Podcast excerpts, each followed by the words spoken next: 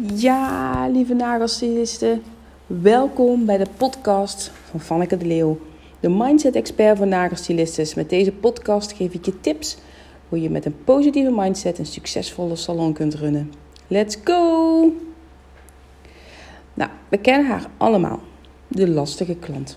Wat dan precies een lastige klant is, is niet belangrijk. Het gaat erom dat het die ene persoon is waarvan jouw haren al direct recht overeind gestaan. Waarvan je al een raar gevoel in je buik krijgt als ze een afspraak bij je maakt. En dat kan natuurlijk niet de bedoeling zijn. Dus hoe ga je daarmee om? Nou, wij nagelstylistes zijn over het algemeen vrouwen. Vrouwen zijn meestal niet heel erg duidelijk in hun grenzen aangeven en duidelijk zijn. Tenminste, als ik naar mezelf kijk, dan schort dat daar nog wel eens aan. En nu scheer ik even iedereen over één kam. En dat is echt niet verkeerd bedoeld. Maar vrouwen zitten nou eenmaal vaak zo in elkaar. Net als dat we vaak iedereen willen redden en dat we iedereen goed willen doen. Het zijn allemaal prachtige eigenschappen. Maar meestal net even niet zo handig als je een klant tegenkomt die jouw grenzen gaat opzoeken en er soms zelfs keihard overheen walst. En wat wij dan ook vaak doen, is de schuld bij de klant leggen. Want zij gaat over jouw grens. Zij gaat het slachtoffer uithangen. Zij zuigt al jouw energie op. Maar ook nu is het weer zo dat jij de enige bent die daar verandering in kan brengen. De verantwoordelijkheid om je klant op te voeden, zoals we dat zo mooi kunnen zeggen. Jij bent degene die de grenzen aan moet geven. Jij bent de enige, de enige die hier verandering in kan brengen. En ja, ook nu is het allemaal makkelijker gezegd dan gedaan. Want ja, dan komen al die gedachten weer in ons hoofd. Hè? Stel dat die klant boos wordt. Stel dat ze rond gaat vertellen dat je zo vervelende nagelstyliste bent. Stel dat ze je zwart gaat maken. Dat is natuurlijk niet wat je wil. Dus je blijft er maar mee aantobben. Maar eigenlijk wil je dat ook niet. Nou, ik had een tijdje geleden een nieuwe klant. En die kwam via een klant die echt al heel lang bij mij in de salon kwam.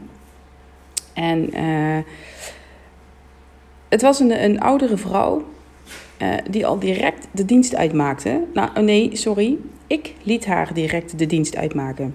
Nou, ze wilde een nabehandeling voor haar kunstnagels. En vertelde dat ze wel zo'n hekel heeft aan die uitgroei.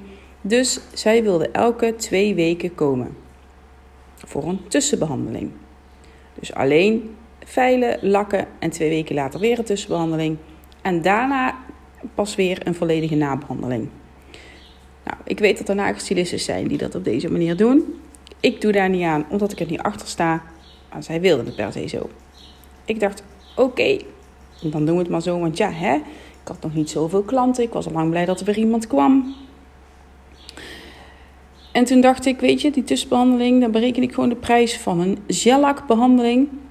En dan is het ook goed. Nou, het was een gepensioneerde vrouw. Eigenlijk alle tijd zou je zeggen, maar ze kon alleen maar op dinsdag. Dat is mijn vrije dag. En wat doe ik? Ik ga ermee akkoord. Ze wilde alleen maar een uh, transparant roze of nude gel polish uh, op haar nagels. Nou heb ik uh, meer dan uh, 120 kleurtjes geloof ik in de salon, maar die had ik niet. Ik heb alleen maar dekkende kleuren. Het viel ook nog niet mee om die kleur uh, te vinden, moet ik je vertellen. Maar goed, ik ging speciaal voor haar van een ander merk, dat ik eigenlijk dus niet gebruik, een andere kleur kopen. En dan natuurlijk ook een andere topcoat erbij. Want ja, ik wil altijd alles van één merk uh, met elkaar combineren. Dus dat staat hier voor haar klaar. Vervolgens komt zij daarna voor een tussenbehandeling. En ik bereken een volledige gelpolishbehandeling. nou was het niet mee eens. Zij was toch de goede klant, ze kwam toch elke twee weken, dus ze vond dat het wel goedkoper kon. Nou, ook daar ging ik nog weer in mee. En echt, als ik dit mezelf hoor vertellen, dan denk ik, jemig Vanneke, echt, waarom, hoezo? Maar goed, op dat moment was ik al lang blij dat ik weer een klant bij had, dus ik liet het maar gewoon weer gebeuren. Prijs afgesproken voor de tussenbehandeling en inmiddels was het tijd voor de nabehandeling. Ontvang ik voor die afspraak een mail van haar dat die prijs ook wel wat minder kon, want ze was toch wel zo'n goede klant. En uh, bij een nagelstylist aan de overkant van de straat, en die had ze al een aantal keer eerder uh, vernoemd.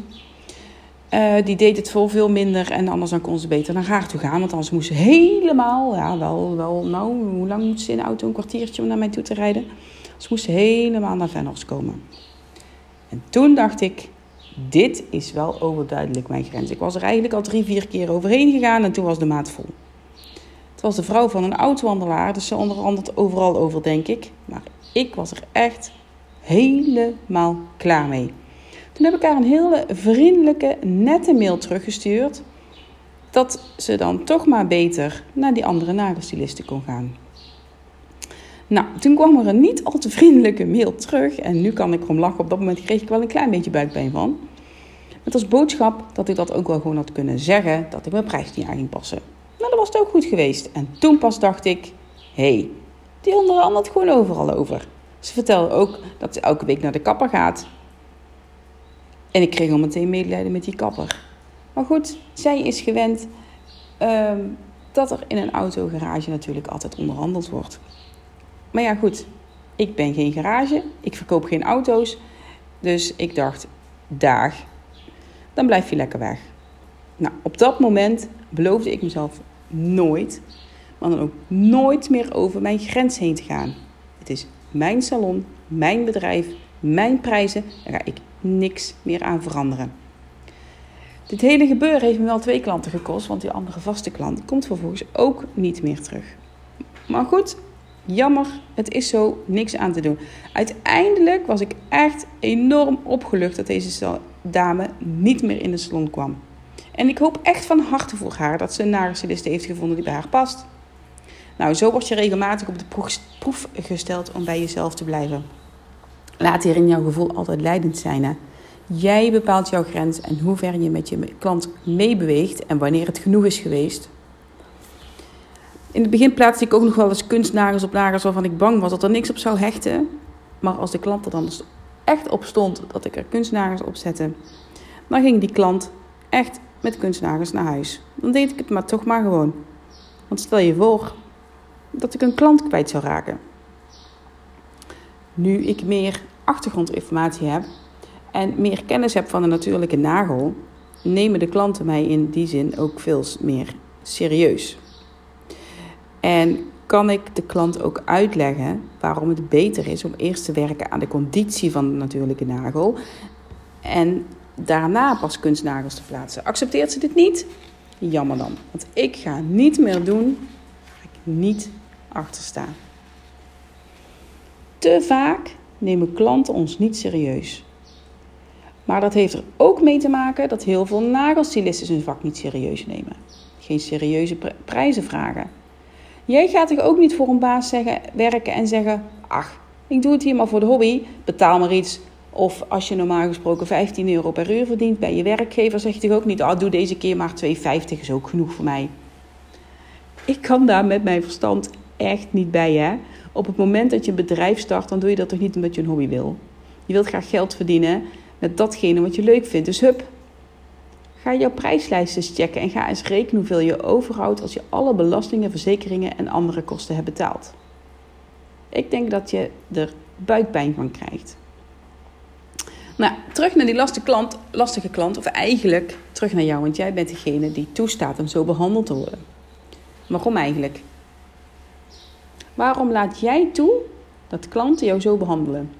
Waarom laat jij toe dat die ene klant altijd te laat komt of altijd op het laatste moment haar afspraak afzegt?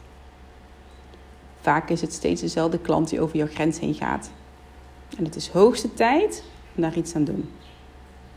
Maar ja, dat is natuurlijk wel eng. En je bent bang dat je een klant kwijtraakt. Je bent bang dat ze kwaad over je spreken. Je bent bang dat, je, dat ze je niet meer aardig vinden. Enzovoort, enzovoort, enzovoort.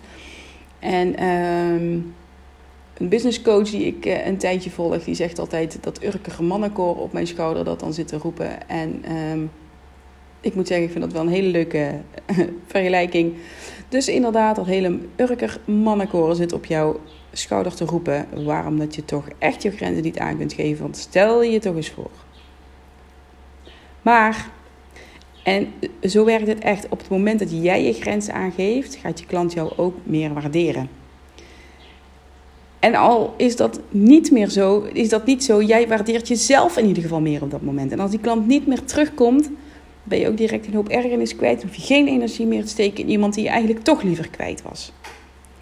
Ik kan oprecht zeggen dat ik allemaal leuke klanten heb. En soms komt er iemand voorbij waar het minder mee klikt. En meestal komen die ook maar een paar keer en haken dan af. En dat is prima. Ik help ze met liefde. Adviseer ze met liefde. Maar als ik niet zeg wat ze willen horen en het niet aan wil nemen, is dat ook prima. Dan gaan ze op zoek naar een nagelstylist die het wel met ze eens is. En voor iedereen zijn de grenzen anders. Ik vind het bijvoorbeeld niet zo'n probleem als dezelfde klant altijd twee, drie minuten te laat is. Dat weet ik van bepaalde klanten. Dat is oké. Maar als jij iemand bent die daar absoluut niet tegen kan, dan mag je dat gewoon aangeven. Gewoon op een nette manier. Ik leerde vroeger altijd van mijn moeder: op een nette manier mag je alles zeggen. En niet dat het het per se makkelijker maakt, maar dit zinnetje herhaal ik heel vaak voor mezelf en mij helpt het enorm. Heb jij een klant die altijd terugkomt met het aantal dagen eraf? En jij gaat ze steeds gratis opnieuw verlengen en je durft geen nieuwe set in rekening te brengen. Dan gaat er iets niet goed. Ga jij op onderzoek uit met je klant? Wat doet ze met haar nagels? Adviseer jij je klanten olie, maar ze doet het niet? Waardoor zijn de natuurlijke nagels te droog en waardoor is de kunstnagel niet blijven zitten? Een aantal keren ga ik hier best wel in mee. En zeker als ik niet zeker weet of het de schuld bij de klant ligt of dat het misschien ehm, andere omstandigheden zijn. Ik kan ook een keer een fout maken. Hè? Dus mijn grenzen zijn ook niet echt kei en keihard. Maar een keer is het wel klaar. Ik ga altijd eerst op onderzoek bij mezelf. Heb ik misschien iets fout gedaan met het aanbrengen van de kunstnagels? Um, ik haal altijd het olie aan, want het is wel erg belangrijk. En je kunt aan die nagel op de plaats waar dat ze losgelaten zijn al heel veel aflezen. En daar gaat de podcast nou niet over. Hoe ziet die natuurlijke nagel eruit? Gestoten, afgepulkt, noem het maar op. Nou, ik herstel alles, de klant gaat weer blij naar huis. Als het een keer daarop weer hetzelfde is en het is een probleem dat bij de klant ligt, dat ze niet goed oliet, dat ze, dat ze te lomp omgaat met haar nagels, dan herstel ik alles en geef ik aan dat ik de volgende keer een nieuwe set moet berekenen, omdat ze steeds zoveel nagelstuk heeft. Dat ze echt moet gaan olieën, dat ze echt voorzichtiger moet zijn.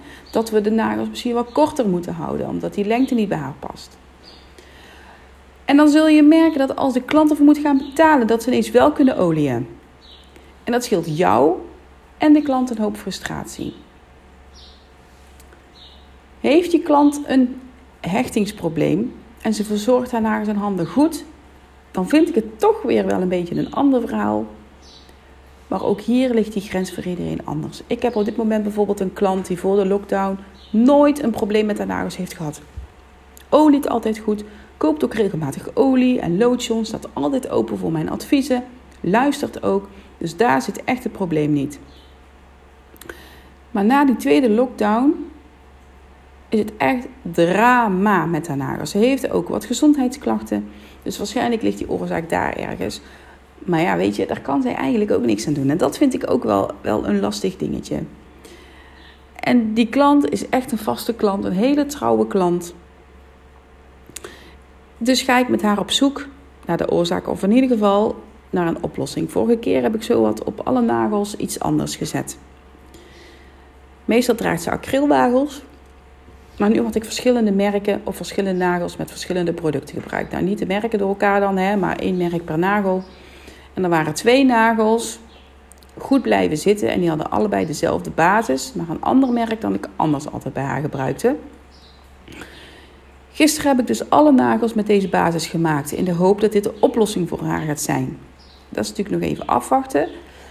Maar ja, dat kost mij natuurlijk wel meer tijd. Ik leer er ook weer heel veel van. En dan vind ik het voor mij te ver gaan om met deze klant elke keer een nieuwe set in rekening te brengen. Maar nogmaals, dat geldt voor mij en als jij dat wel doet, is dat ook prima. Als je het niet doet, maar je voelt dat je het wel zou moeten doen, dan is het niet goed. Dan moet jij je grens aangeven. En wat ik doe of zeg is niet de waarheid, het is mijn waarheid. Het gaat erom dat jij met plezier werkt in jouw bedrijf. Wat ik hiermee aan wil geven, volg je gevoel en kies serieus voor jezelf. Je hebt een bedrijf en daar hoort ook zakelijk zijn bij. We zijn geen vrijwilligerswerk aan het doen. Je begint een bedrijf om geld te verdienen, maar het allerbelangrijkste is dat jij de baas bent in jouw bedrijf. Jij bepaalt wat er in jouw salon gebeurt.